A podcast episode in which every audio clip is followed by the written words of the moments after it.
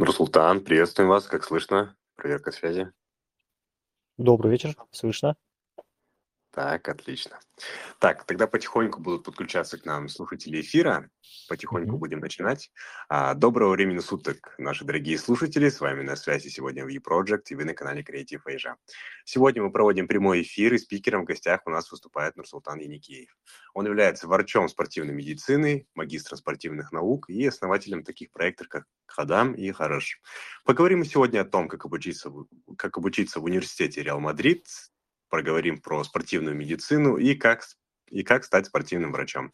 Прежде чем начать, хотел бы также объявить, что задать интересующие вопросы Нурсултану можно будет в комментарии под последним постом в Телеграме. Итак, Нурсултан, перейдем к знакомству. Представьтесь, пожалуйста, расскажите о себе, о своем бэкграунде, откуда интерес к профессии и как он проявлялся. Да, э, Диас. Добрый вечер всем еще раз. Большое спасибо за приглашение, во-первых. Э, меня зовут Иникеев Нурсултан. Я являюсь спортивным врачом, спортивным физиологом. А, по первой специальности я являюсь врачом-хирургом, а, общий хирург. А, интерес к профессии возник не спонтанно, он очень долго закладывался во время, когда я учился в медицинском университете еще. У меня медицинская семья, то есть э, мама и брат у меня врачи, сестра работает медсестрой, поэтому я с детства знал, что буду врачом, оставалось только понять, каким именно. И вот во, во время обучения в медицинском я уже практически шел на реаниматолога. Я хотел работать в реанимации. А, и в конце лишь, а, наверное, во время интернатуры я уже окончательно решил, что спортивная медицина все же интереснее, все же она перспективнее. А, в ней есть очень много пробелов касательно нашей страны, да, очень много интересных тем. Ну и любовь к спорту сыграла свое свою роль. А, я занимался футболом, а, продолжаю играть до сих пор. А, собственно, вот определяющую роль сыграла именно это, любовь к спорту и медицина. Я так смог связать и медицину, и спорт в целом. Окей, супер, спасибо. Так, ну продолжим тему знакомства, да, в целом хотелось бы послушать mm-hmm. от вас о вашем образовании, где начинали учебу, да, та же самая тема магистратуры в Реал Мадрид, а, uh-huh, где еще, возможно, проходили обучение. В целом про, пройти тему, да, про то, как проходило поступление в Реал Мадрид, какие есть там uh-huh, требования, uh-huh. что нужно сдать и к чему в целом нужно готовиться, чтобы туда поступить.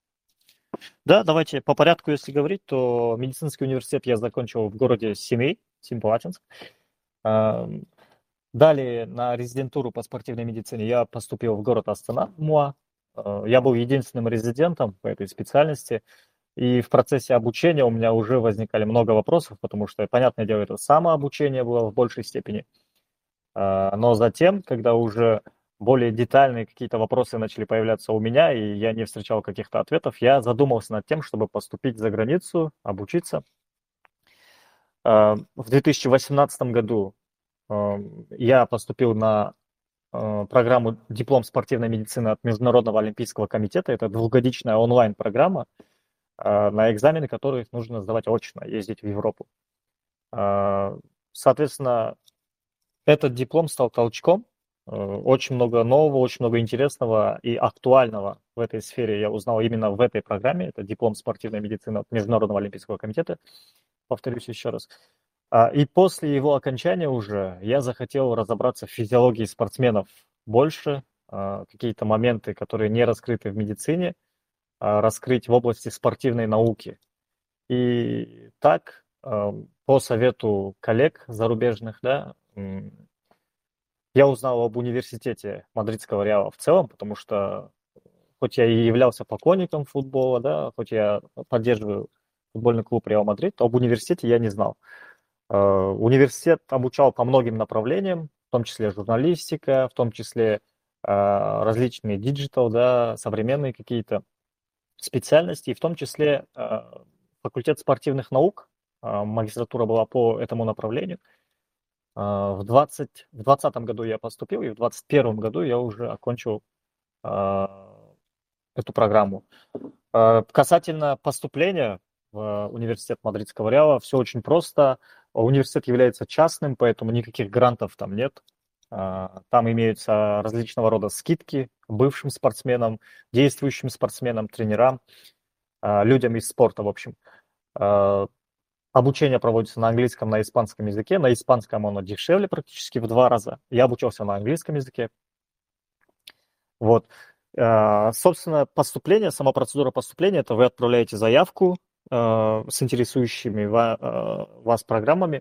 С вами связываются уже менеджеры, связываются с директором этого курса, и вы проходите небольшой экзамен. Во-первых, это собеседование. Им необходимо понять ваш текущий уровень в этой сфере, да. Затем они отправляют вам на почту небольшой экзаменационный материал. Затем вы отправляете, прорешав все задачи, вы отправляете его обратно, и в течение двух-трех недель вам приходит результат с вашей оценкой и с результатом зачисления. Такова процедура. Окей. А теперь тогда в целом хотелось бы обсудить поподробнее про само обучение, да, угу. в этом вузе. Как оно проходило, что вы изучали, а, какие были особенности в целом при обучении, что хотелось бы да, под, отметить. Да, конечно. А, обучение проходило в городе Мадрид, в Испании. Обучение было очное. А, на протяжении одного года у нас были а, разбиты, тематический план был разбит по модулям. А, было очень два основных направления. Это спортивные тренировки и спортивная нутрициология, спортивное питание. Каждый модуль вел отдельный профессор, каждый со своим подходом, у каждого был свой взгляд на изучаемую тему – а, и если, в принципе, в начале было интересно, то под конец э, каждого модуля можно было запутаться в различных цифрах, в различных а, каких-то замечаниях и рекомендациях, да, потому что одни и те же показатели вроде как, но цифры были разные. Собственно, на протяжении одного года а, проходило обучение, и со второй его половины, даже со второй трети, наверное, началась стажировка, а, самая интересная часть, а, собственно, обучения, стажировка. А, профессиональная стажировка началась в Академии футбольного клуба Реал Мадрид. Она проходила две недели, но были нюансы такие, как она была полностью на испанском. То есть необходимо было знание испанского, чтобы разбираться в этой теме. И так как это была Академия футбольного клуба Реал Мадрид, да, то есть э, там, были, там был особый подход ко всем детям, ко всем спортсменам, то допускать, допускались э, к работе лишь единицы, то есть нужно было совершенство, в совершенстве знать испанский, э, иметь опыт работы в самой Испании практически. То есть в большей части это была теория, да, нам говорили, смотрите, учитесь, если будут вопросы, то задавайте. И после этого уже через две недели, после того, как мы полностью ознакомились с базой футбольного клуба, и не только футбольного, там была и баскетбольная команда, а, мы вместе с несколькими одногруппниками написали заявление, чтобы сменить место стажировки, и нам предложили футбольный клуб «Лиганес». Также в Мадриде он находится. И практически чуть более половины сезона мы проработали вместе с футбольным клубом «Лиганес», а, с его основной командой и со всеми его молодежными командами. Во время стажировки, соответственно, я исполнял обязанности спортивного врача, спортивного физиолога, то есть у нас были различные физиологические тесты, Э, тесты на функциональную подготовленность спортсменов. Эм, я был также реабилитологом, э, и, в принципе, два раза в неделю все специалисты основной команды эм, проводили с нами такие мастер-классы некие, где мы можем задать вопросы, э, уточнить какие-то интересующие нас детали и так далее. И касательно самого обучения, на всех модулях, соответственно, у нас были как испанские профессора, а, действующие работники футбольных клубов различных, это Севилья, это Атлетико Мадрид, это сам мадридский Реал, да, а, такие приглашенные профессоры, то есть у нас были специалисты из футбольных клубов Англии, а, различные профессора, врачи сборных команд, которые готовятся на Тур де Франс, это велогонщики, да, то есть очень много было интересных профессоров, которые приглашены а, были извне самого университета. То есть это, я считаю, что это была интересная деталь и возможность поработать с профессорами именно а, как особенность этого частного университета.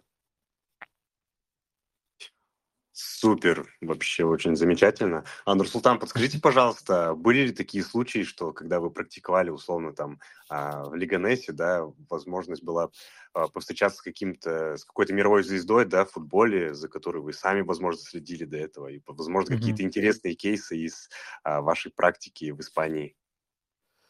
Понял. А если говорить про встречи со знаменитостями, да, а, нерабочие моменты, таких было много, да, потому что а, профессорами наших, наших модулей являлись и бывшие футболисты, да, и руководители футбольного клуба Реал Мадрид.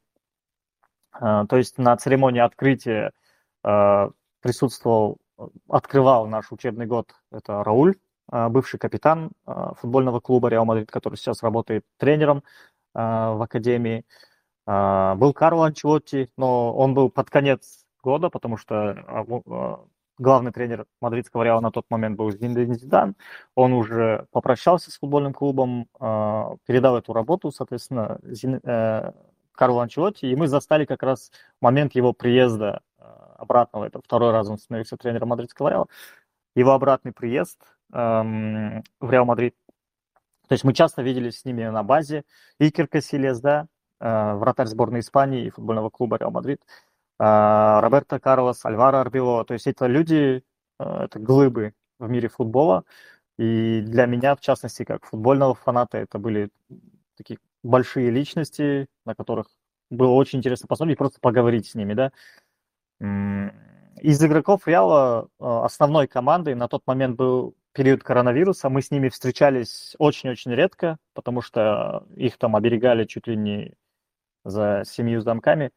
А, но из практики, если говорить, а, когда основная команда Лиганеса играла а, с футбольными клубами бывшего первого дивизиона, на, сегодняшний день Лиганес играет в Сегунде, и на тот момент, когда мы практиковались там, он также был в Сегунде, но мы также боролись за плей-офф, но чуть-чуть не повезло. Также мы видели и э, бывших футболистов, мы разговаривали, которые сейчас работают тренерами, да, это Фернандо Торрес. А, были моменты, когда самое интересное это то, что ты наблюдал за этими спортсменами, за этими футболистами практически с детства, и для тебя это огромные личности, с которыми ты очень счастлив просто поговорить и поблагодарить их в процессе беседы, а они, в принципе, даже не понимают, да и ты сам не понимаешь, за что ты благодаришь его, но просто вот первое, что приходит на ум, это спасибо, спасибо, что вот я смотрел за вашей игрой, да. Ну, такие моменты были во время обучения. Супер, супер, очень интересно. Да, это действительно очень классно, замечательно. Так, ну в целом мы прошли тему про обучение в Реал Мадриде. Теперь хотелось бы поговорить в целом про вашу карьеру, да, про вашу деятельность. А, как она у вас сейчас развивается после магистратуры? Чем вы занимаетесь сейчас на данный момент? А, как у вас в целом складывается карьера? И рассказать про свои проекты. Да, конечно. А, сейчас я работаю э, со спортсменами-паралимпийцами в Центре спортивной подготовки для лиц с ограниченными физическими возможностями. А, так сложилось, что до моей учебы а, в университете Мадридского Реала я также работал практически на этой же должности, в этой сфере, но в Национальном паралимпийском комитете а, с национальными сборными паралимпийскими. Мы также, у нас есть 15 видов спорта, которые мы сопровождаем, мы решаем вопросы медико-биологического обеспечения, фармакологического, вопросы антидопинга и вопросы классификации в паралимпийском спорте. Что, что, что изменилось да, а, после моего приезда? Это у меня была возможность поработать с футбольным центром футбольного клуба Астана. А, то есть это была, была молодежка, а, ребята из молодежного состава и ребята помладше, то есть около 300 детей мы готовили, мы проверяли и тестировали.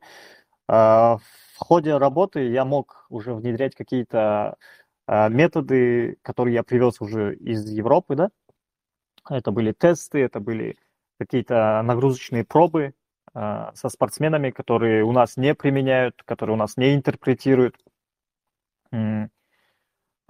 Какие-то моменты руководство встречало радушно, да, какие-то особого отклика не, нашло, не нашли.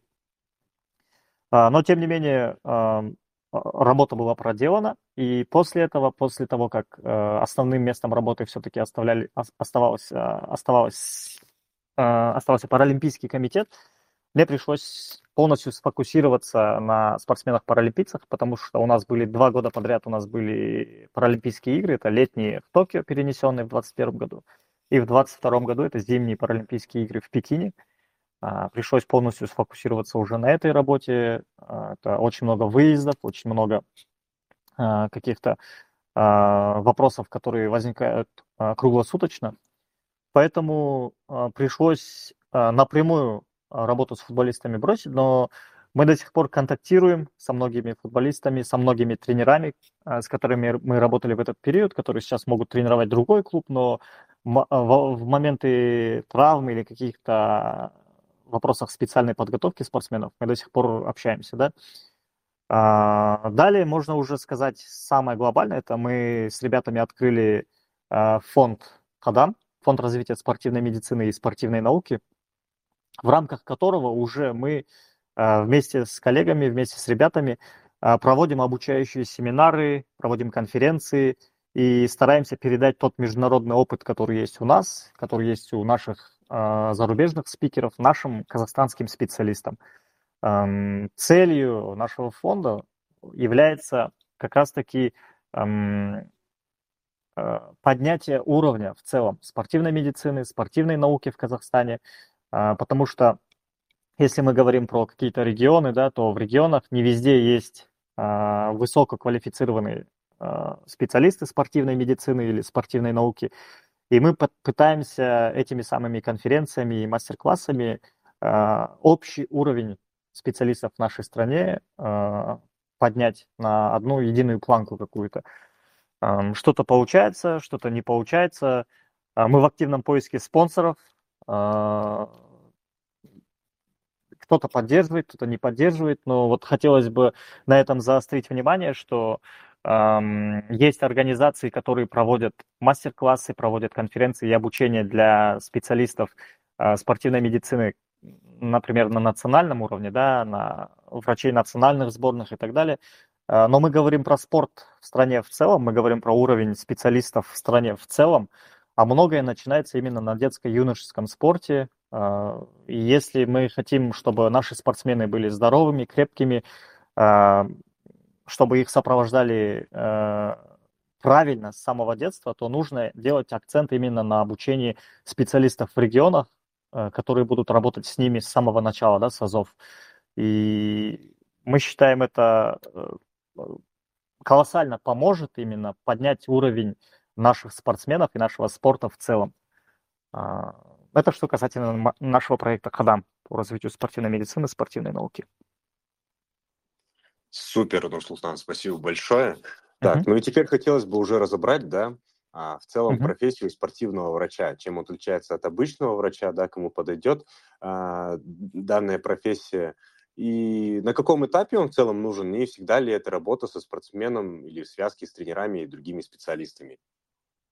Да, конечно.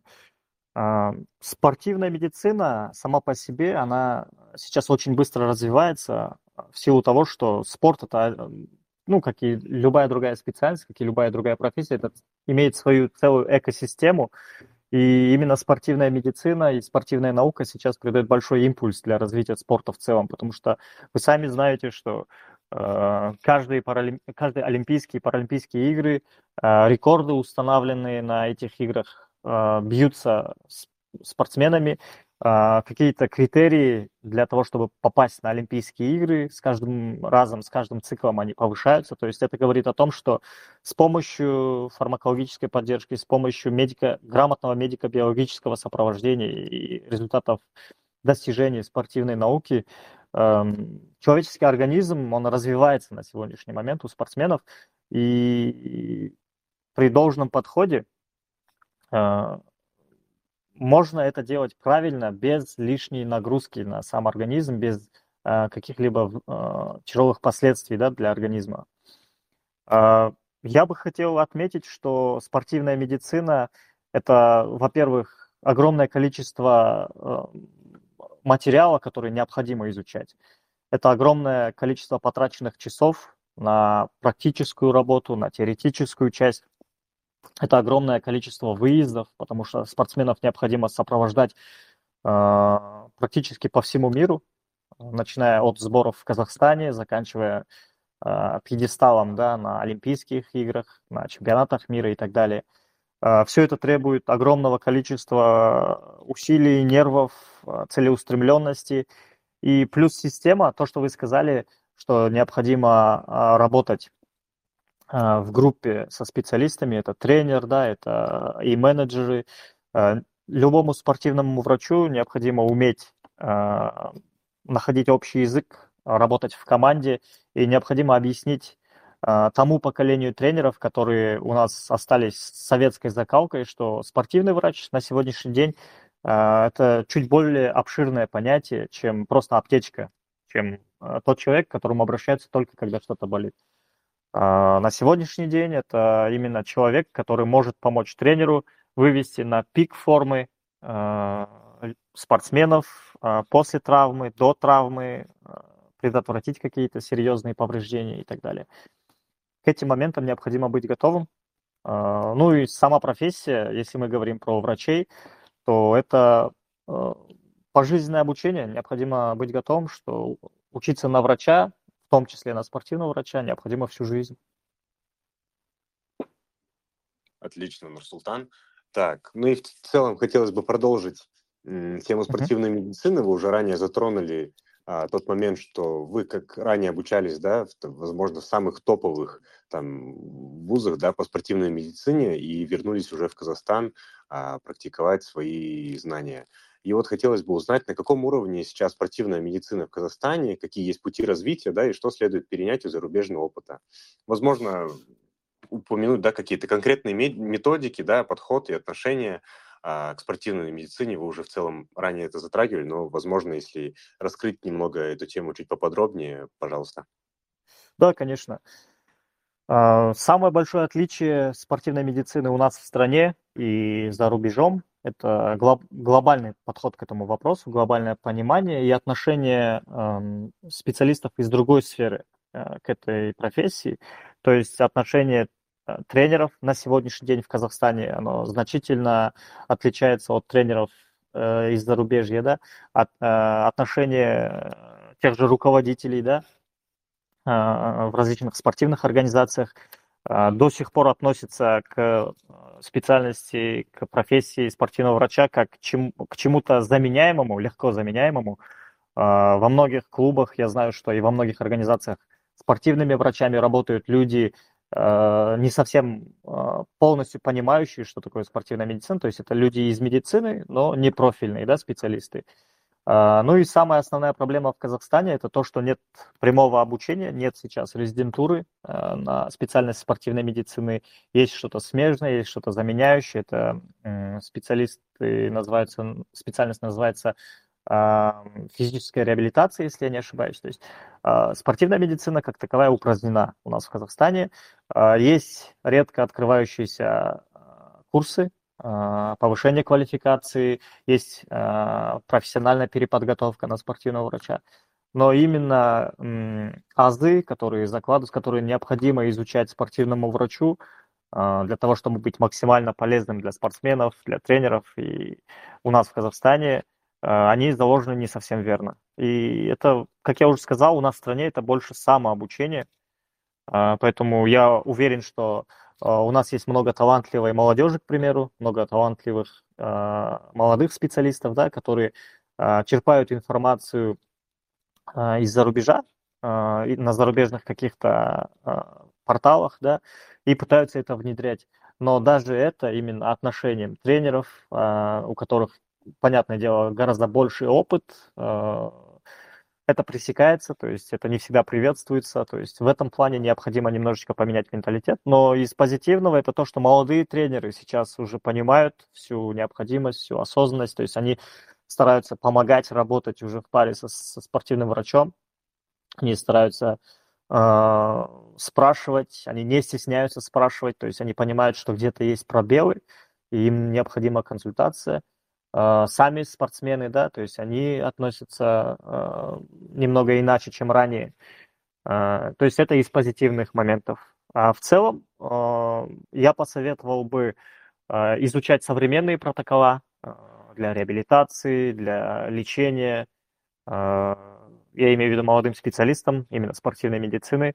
Я знаю, что во многих регионах и во многих организациях применяют, применяются устаревшие протокола, устаревшие какие-то методы лечения, диагностики. То есть все это не стоит на месте.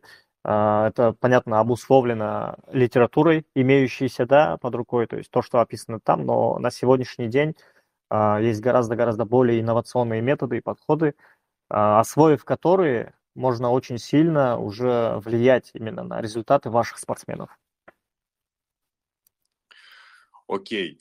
Так, ну еще также есть вопрос, да, в целом, а, который uh-huh. касается не только ну, медицины в сфере футбола, но и в целом а, в сфере uh-huh. спортивной медицины в Казахстане. А каких uh-huh. кадров, возможно, специалистов, да, не хватает в сфере спортивной медицины и какие основные проблемы их решения? В целом вы уже озвучили. Ну, также озвучить, да, какие-то перспективные зоны развития, которые вы видите в сфере спортивной медицины в нашей стране. Да, конечно. А, само собой, у нас, если мы говорим про спортивную медицину, у нас нехватка идет э, квалифицированных кадров самих спортивных врачей, так как обучение на сегодняшний день не проводится, да. А, у нас не хватает спортивных психологов. А, в нашей стране, в нашем спорте не хватает грамотных спортивных диетологов, да, нутрициологов.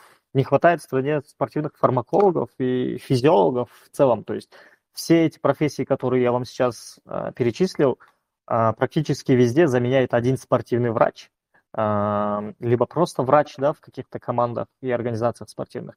Либо, если этого специалиста нет, то все эти профессии старается заменить сам тренер. То есть э, ситуация на сегодняшний день даже такова.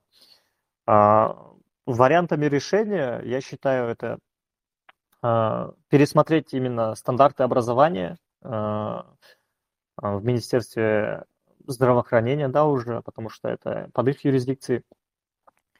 А, добавить какие-то вводные а, часы, вводные модули для уже имеющихся программ обучения для тренеров, для спортсменов, ну, я говорю про тренеров, да, для спортсменов, которые становятся тренерами, также ввести какие-то вводные модули а, для менеджеров спортивных, да, то есть грамотный спортивный менеджер должен понимать, что приходя в какую-либо спортивную организацию, ему необходимо решать вопрос спортивной медицины, потому что на сегодняшний день это является краеугольным вопросом именно в развитии спорта в целом, как я уже сказал. А, примерное видение такое, об этом можно очень долго говорить, очень много рассуждать. Но пока так. Мгм. Хорошо, идем дальше. Ну и в целом мы уже закрыли вопрос очень хорошо. Спасибо вам еще раз, Нурсултан, что вы поговорили на такую актуальную тему. Сейчас уже перейдем ближе к теме рекомендаций, да. В целом, какие могли бы дать советы спортсменам по предотвращению травм? Есть ли какой-то там, условно, топ-5, топ-3, каких-то самых таких основных, основных э, советов для спортсменов? Да, конечно, конечно, советы есть.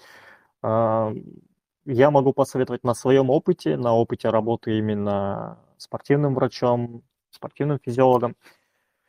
А, советы не сказать, что самые какие-то э, не, э, не диковинные какие-то. Это самые стандартные советы будут а, для предотвращения травм, если мы говорим про именно про спортивные травмы. Это правильная заминка, правильная разминка.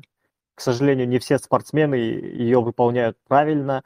А, если ее вообще выполняют, да, это также советы тренерам, чтобы они следили за этим. А, во многих видах спорта, вплоть до национальных там уровней каких-то, а, заминка-разминка не выполняется, либо выполняется неправильно, то есть недостаточно прогретый организм, он особо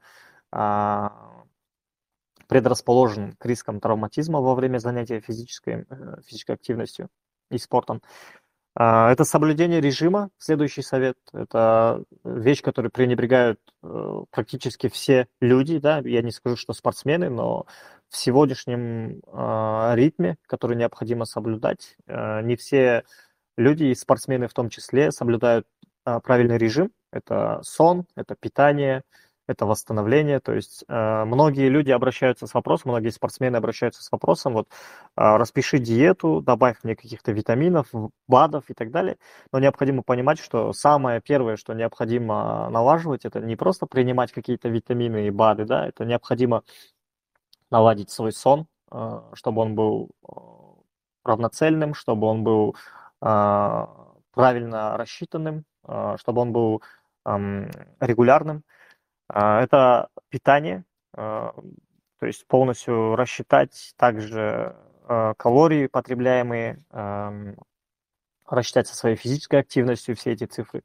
И при соблюдении всех этих моментов и всех этих норм вопросы восстановления сократятся кратно, потому что именно это в первую очередь влияет, особенно вопрос касается не молодых, а опытных спортсменов, потому что в молодом возрасте спортсмены каким-то образом могут это компенсировать, да, за счет активности своего организма, то есть восстановление у них идет там гораздо быстрее, да, чем а, в более взрослом возрасте, и поняв это, они принимают это за чистую монету, что я там 10 лет назад этот режим соблюдал, мне было нормально, и сейчас я тоже могу так же сделать. Нет, на самом деле организм э, человека изнашивается, и особенно под влиянием физической активности – а, вот эти все моменты, которые необходимо а, как контролировать спортивному врачу да, в своей работе, начинать надо именно с этого, а, то есть элементарно проследить за вот этими моментами, за этими деталями, и, соответственно, использовать протокола протокола э, обследования спортсменов. Сейчас очень много новых, свежих протоколов, э, благодаря которым мы можем изучить э, каждую систему отдельно, да, систему кровообращения, сердечно-сосудистую, то есть полностью мы можем проверить э, вестибулярную, то, что именно касается, то, что является краеугольным э, в спорте.